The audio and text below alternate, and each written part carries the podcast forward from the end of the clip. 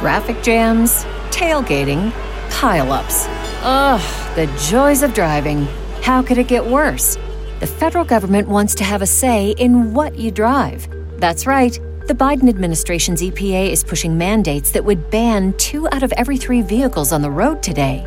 Don't let Washington become your backseat driver. Protect the freedom of driving your way. Visit EnergyCitizens.org. Paid for by the American Petroleum Institute.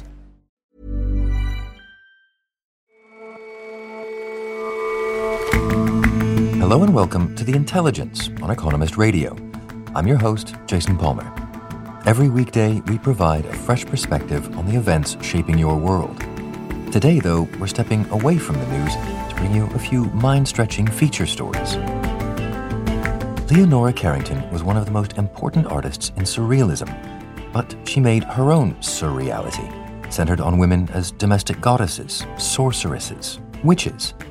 Our correspondent follows her adventurous path deep into Mexico to uncover what inspired her. And speaking of witchery, in Myanmar there's a curious rise of wizards. They've always been a part of the Buddhist religion. After the country's transition from dictatorship, they're flourishing. You can even catch them on YouTube. First up, though,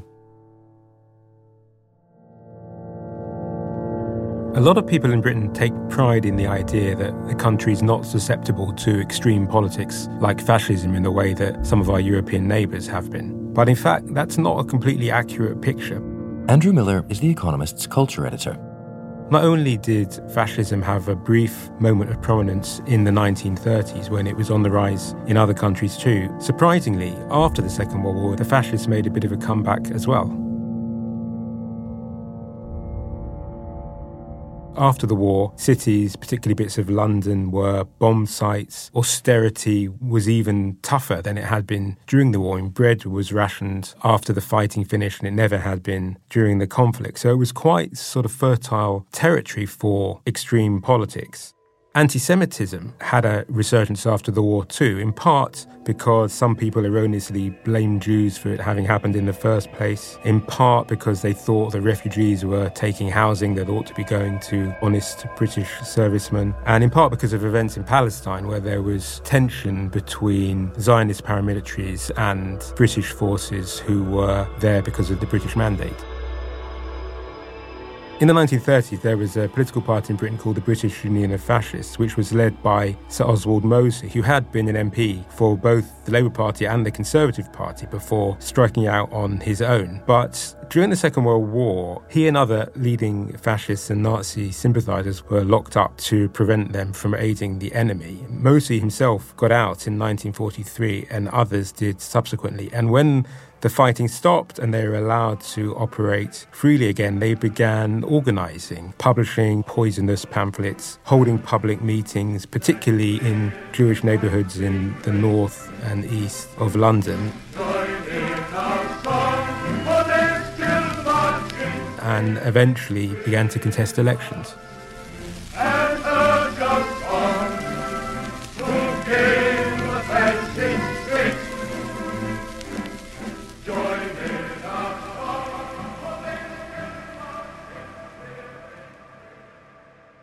They also met resistance as a new book called We Fight Fascists by Daniel Sonnabend documents, a group was formed called the 43 Group, which largely comprised Jewish ex servicemen. A lot of these guys had served their country, fought for their country, and as tends to be the case, they had a new sense of their rights and the respect to which they were entitled by their compatriots. And also, of course, having witnessed the horrors of Nazism, in some cases, been present at the liberation of concentration camps, they were disinclined to put up with the anti Semitism that they encountered when they came home and discovered that, you know, their families, many of whom, of course, had lost relatives in the Holocaust, were in some cases scared to leave their houses because of the activities of fascists in their home country. And so these guys formed an organization designed to disrupt and dispel the activities of the fascists. The leader of the group was a guy called Gerry Flamberg, who was a former paratrooper who'd been shot and captured at Arnhem. But there are also some youngsters who'd been too young to fight in the Second World War who nevertheless got involved. And I met some of these guys. Have you seen the book? I read, I've, I've read every page. You know, it was quite an interesting experience because here they are, amiable old timers. At the same time, fairly quickly, we're into stories of mass brawls and, you know, belt buckles being used as weapons. I know that knuckle dusters were used, possibly by both sides. I would say that 80% of it was done by fists. One of them, a very nice gentleman called Jules Konopinski, used to be called, in his teenage years, Mad Jules, apparently. It's a great wonder that nobody got killed. We didn't particularly worry about where we hit them and, and how we hit them or what with. And if we didn't hit them, they would hit us. Among his colleagues in the movement were you know, Vidal Sassoon, who subsequently went on, of course, to be a very famous hairdresser who used to carry a pair of hairdresser's scissors as his weapon, and a very young Harold Pinter. The 43 group would say that violence was not their preference. They wanted these new fascist organizations to be banned, and they petitioned the government to do that, but the Labour government at the time was reluctant to. Their tactics were to attend fascist meetings and they would ask the police, there would always be police there, to close the meetings down. The police would refuse, so they would heckle or throw things. When that didn't work, they would attempt to dislodge the speakers from their platforms. We talk about no platforming now in a kind of metaphorical sense in colleges and so on, but this was no platforming in an extremely literal sense. They would form a wedge of men which they would use to push through the lines of stewards guarding the fascist speakers and attempt to eject them from the box they were standing on and end the meeting that way when more civilized methods didn't work. Harry Bidney, a little guy, very tiny, warrant officer in the army in, in Burma. One day he was attacked on his doorstep. There was a golden rule you don't attack people on their doorsteps, you don't interfere with their family. They broke the rule and went on his doorstep. Certain people went down to Vallance Road, where this guy lived, knocked on his door, went inside, remonstrated with him, and went as far as taking the coal out of the fire onto the floor and laid it on top and said, Don't do this again to never ever go to people's homes. There were really quite astonishing levels of violence involved. There were razor blades being used, broken bottles, people being thrown through shop windows, enormous fights involving dozens of people. But as well as that, there was a kind of cloak and dagger battle being waged at the same time, whereby the 43 group ran an intelligence operation which involved inserting agents into the leading fascist organizations, one of whom eventually became Mosley's personal bodyguard. Another couple who infiltrated fascist organizations had to be kind of extricated and packed off to Canada in a, a hurry because their lives were thought to be at risk. So it was a pretty elaborate organization of which you know, violence was a part and an important part, but you know by no means the only part. This was a multi-dimensional conflict fought between two parties with very different visions of what the future of the country should look like. My parents' attitude was keep out of it. It was always a policy that if they looked at you, don't make eye contact. If they hit you, turn your back and take the second blow, walk away. You found that the police did not do anything. They were allowed to run wild. And so, therefore, we had to do what had to be done. Because we weren't going to go voluntarily. At the time, it was controversial. Of course, many people were opposed to the violence at the time. Just as from the perspective of today, we might say that it was extreme and even unnecessary. And did fascism really have much of a chance of making inroads in mainstream British society? A few things to bear in mind. One is that this was a time with a very high kind of ambient level of violence in society. Crime rocketed after the war. And there was a lot of people who had emerged from the war scarred and traumatized. For a lot of Jewish people, the trauma was particularly acute. So, whilst from the perspective of today, we might think violence is never justified and extremism should be dealt with by the authorities, it's also easy with a little bit of empathy to understand how people living at that time saw things differently. We'll never know what would have happened if these people hadn't decided to organise and take matters into their own hands in the way that they did. I spoke to an expert on the far right in Britain, Gerry Gable, who runs a magazine called Searchlight that monitors extremism, and he thought that the 43 group was instrumental in driving fascists off the streets and preventing Mosley from making further inroads in the late 1940s. Of course, society was changing anyway. Gradually, the economy improved, the hardship abated and the conditions that seemed to make extreme politics attractive to some people began to dissipate. So, from today's perspective, we might think that the threat was never likely really to take off in any case, but in the end, we'll never know. Yeah, one thing I took from talking to members of the 43 group and reading and thinking about them is that some of the questions we wrestle with today about the limits of political speech are old. Now we have rows at university campuses across America and elsewhere about what sort of opinions are legitimate, where the lines should be drawn in terms of hate speech and incitement. And in some ways, it's reassuring to know that these are issues that people have been wrestling with for a long time, albeit in very different circumstances.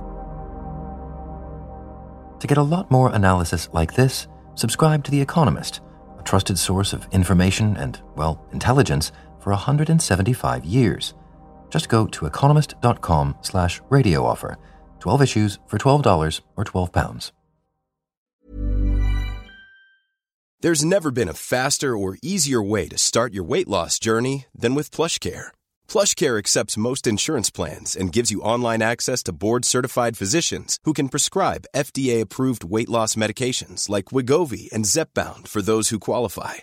Take charge of your health and speak with a board-certified physician about a weight loss plan that's right for you. Get started today at plushcare.com slash weight loss. That's plushcare.com slash weight loss. plushcare.com slash weight loss.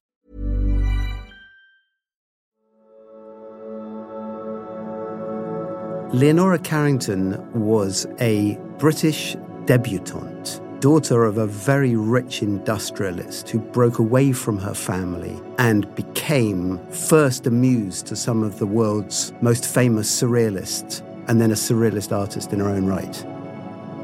Henry Tricks writes Schumpeter, our column on global business. He recently traveled to his old stomping grounds in Mexico to follow in the footsteps of the painter and author Leonora Carrington. So Leonora was a young artist in London in the late 1930s when she met Max Ernst, who at that stage was one of the preeminent surrealists. And she moved with him to the horror of her family to France where she hung out in cafes with the likes of Dali, Picasso. She became a part of that incredible surrealist circle that was living in Paris literally as Germany was bearing down on France at the beginning of the war. So she and Max fled to the south of France, where they lived this idyllic life in a farmhouse until he was arrested as an enemy alien during the war. And this precipitated a crisis in Leonora's life that led to her abandoning Max, fleeing to Spain, having a massive nervous breakdown, and then finally marrying a Mexican diplomat who was able to whisk her away to New York and subsequently Mexico. She left the surrealists behind in France and in New York, and she moved to Mexico. And it was in Mexico where she found a group of like minded women, also European emigres, fleeing war in Spain and elsewhere, that she developed her own talent as an artist. And she started to create works of tremendous inspiration and works that have become really important within the Surrealist movement, all produced in Mexico.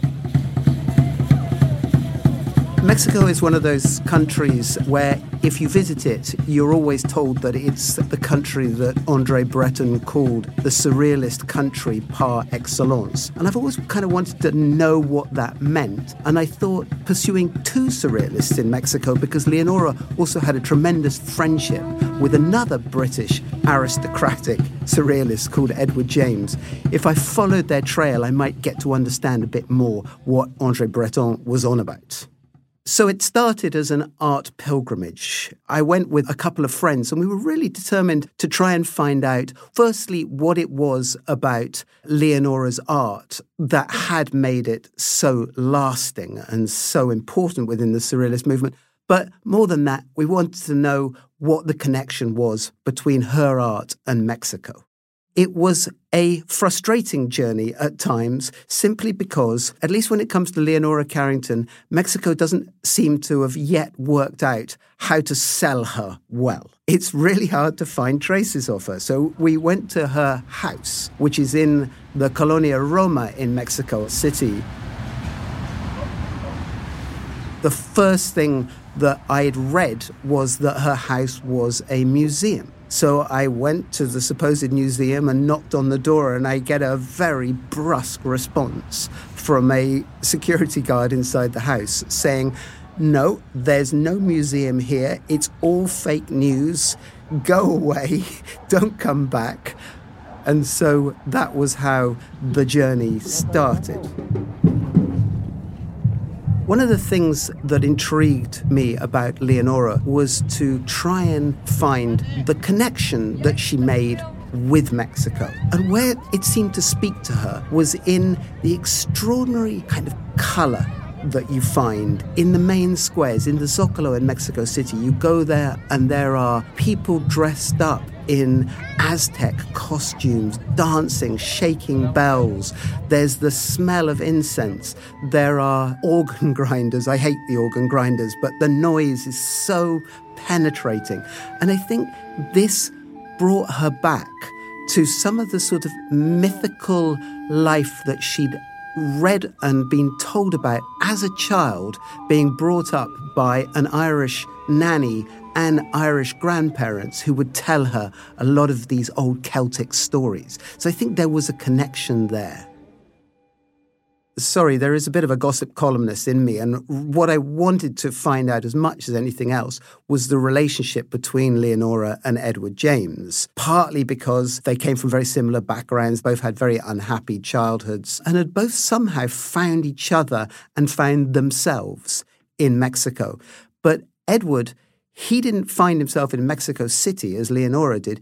He actually went to a really remote area, about 10 hours by car away from Mexico City. And he built there in the Mexican jungle a sculpture garden, the most extraordinary collection of temples and sculptures and all sorts of weirdness that was very, very surreal. It is an arduous journey. You drive through the desert, you drive up mountains with very steep switchbacks, but you come into a world that I, I call and people call Mexico profundo. This is deep Mexico. This is the sort of the old heart of Mexico, quite indigenous. There are these Jesuit missions there. The bells ring out loudly through the day. There was a lot of fighting between the missionaries and the indigenous Mexicans who'd lived there before the conquest. It takes you into a part of Mexico that's very deeply rooted in the past The destination was Xilitla, this lovely cobbled town in the middle of Mexico, quite a scruffy town, but very atmospheric. This is where Edward James based himself for many years while he was in Mexico. There's a house just below the main square where he used to live. It has a beautiful painting on the wall by Leonora Carrington it's almost like a self portrait. It seems to show her there as sort of half beast, half woman, smoking a cigarette, her arm elegantly draped over the mantelpiece. It's there that Edward James has his sculpture garden. we were allowed to stay overnight in the jungle amidst the sculptures. Very early on in the morning, I went for a swim in one of the pools under a waterfall where Edward James had once said to Leonora that he wished he could give her a tab of acid to take so that she could experience it in all its glory. As an individual, Mexico spoke to something in Leonora that was really important. She was one of these people who was deeply in touch with the subterranean aspects of life. She was always meditating. She was really into Tibetan Buddhism. She was really into mind expanding drugs. I think Mexico kind of allowed her to open up this part of herself. As regards Edward James's relationship with Leonora, I think I also had this suspicion that there was more to it than just the platonic relationship that people discuss. Actually, when I was in Xilitla, I talked to relatives of the family that was closest to Edward James, and they told me that they believed very strongly that Edward James actually, at one stage, proposed to Leonora Carrington. Sadly, I think that's rubbish. It seems quite clear that Edward James was gay and that their relationship was platonic, but it was still the most wonderful relationship. It was hilarious. He would go to Mexico City and he would take animals that he'd collected from all over Latin America and dump them in her house, often to the exasperation of her and her children armadillos, snakes, and whatever. They were really an extraordinary couple, but they saw eye to eye. And one of Leonora's sons said to me that what James identified was Leonora's inner animal. When I heard that, it made my trip feel all very worthwhile.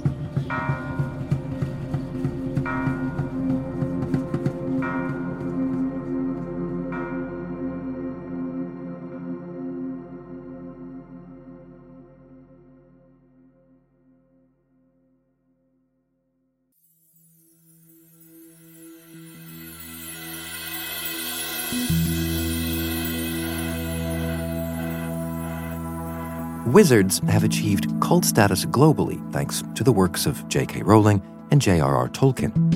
But in Myanmar, they're less associated with the mythical worlds of Hogwarts or Middle Earth and considered much more a part of everyday society. Wizards there are believed to acquire their so called powers through Buddhist teachings and meditation. Burmese wizards have always played an important role in uh, Myanmar culture and the Buddhist religion. Charlotte McCann is The Economist's Southeast Asia correspondent. During the uh, dictatorship, they were marginalized, and with the transition to democracy, uh, there's been a flourishing of interest in wizards. So, what sorts of powers do, do people believe that the wizards have? They have a range of powers. So, one of them is, is healing people, the other is restoring uh, your business to health, boosting profits. They can also repel attacks, so physical attacks and also black magic attacks. And the more powerful among them can even do alchemy um, or fly. Have you seen any flying wizards in your time in Myanmar? Unfortunately, not. You do see lots of shrines to them in pagodas around the country, and it is possible, of course, to to call up your your neighborhood wizard um, if you so choose. And so I did actually meet a few. They very kindly brought me into their homes and they, and they showed me their shrines to the particular great, powerful wizards that they follow. And, and these shrines are decorated with magical diagrams, candles, pictures of the wizards that they revere, that sort of thing. The, these guys kind of fit neatly within the uh, within Buddhist doctrine. There, there's no immediate conflict there. Uh, it's complicated. Technically, they are very much part of Buddhism. The, the greatest, most powerful wizards are actually of a greater status than, than Buddhist monks. And you know, there's, there's scriptural ev- evidence for them um, in the Pali texts. So they helped the Buddha himself when he was uh, repelling evil spirits. How does the Burmese government feel about this sort of uh, this sort of addendum to Buddhism? I don't think it particularly minds uh, much today, but certainly during the, the days of uh, the rule of General Ne Win, who uh, was a dictator who ruled Burma um, from 1962 to 1988. They were they were very much looked down upon. General Ne Win was actually believed in their power and he feared their power. When he was around, the wizards organized themselves into associations which drew lots of support from powerful, uh, wealthy, influential individuals. And so not only did Ne Win fear their power, he also feared the support that they were accruing. So he monitored and disbanded some of their associations, and he also banned their publications and attempted to scrub all references of uh, wizards from uh, films, magazines, books, etc. So, as the country has democratized, the, the, the so called wizards have, have come out of the shadows after being marginalized. How do they fit into society now? Well, wizards today have really come out of the shadows from the days of Ne Win's rule. With the political reforms uh, that the country began embarking on in the early 2010s, the censorship board was abolished in 2012, and this led to an explosion of publications about wizards and a real kind of mainstreaming um, of their of their craft. Um, you now find young wizards uh, explaining their their tradecraft on YouTube, who attract hundreds of thousands of views. Charlie, thank you very much for joining us. Thank you, Jason.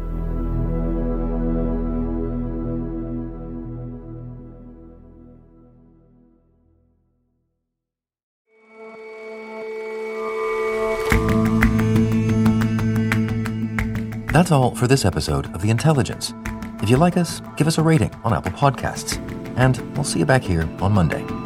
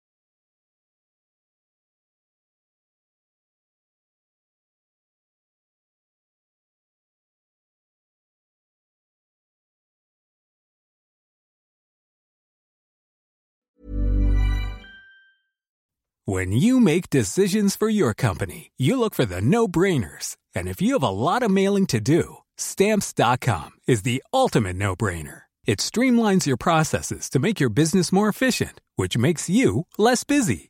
Mail checks, invoices, legal documents, and everything you need to keep your business running with stamps.com.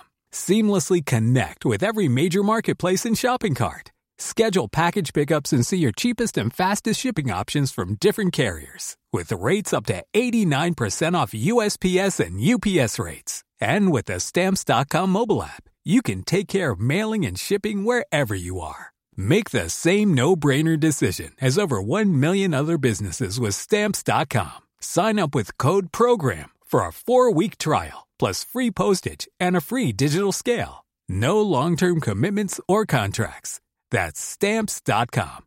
Code program.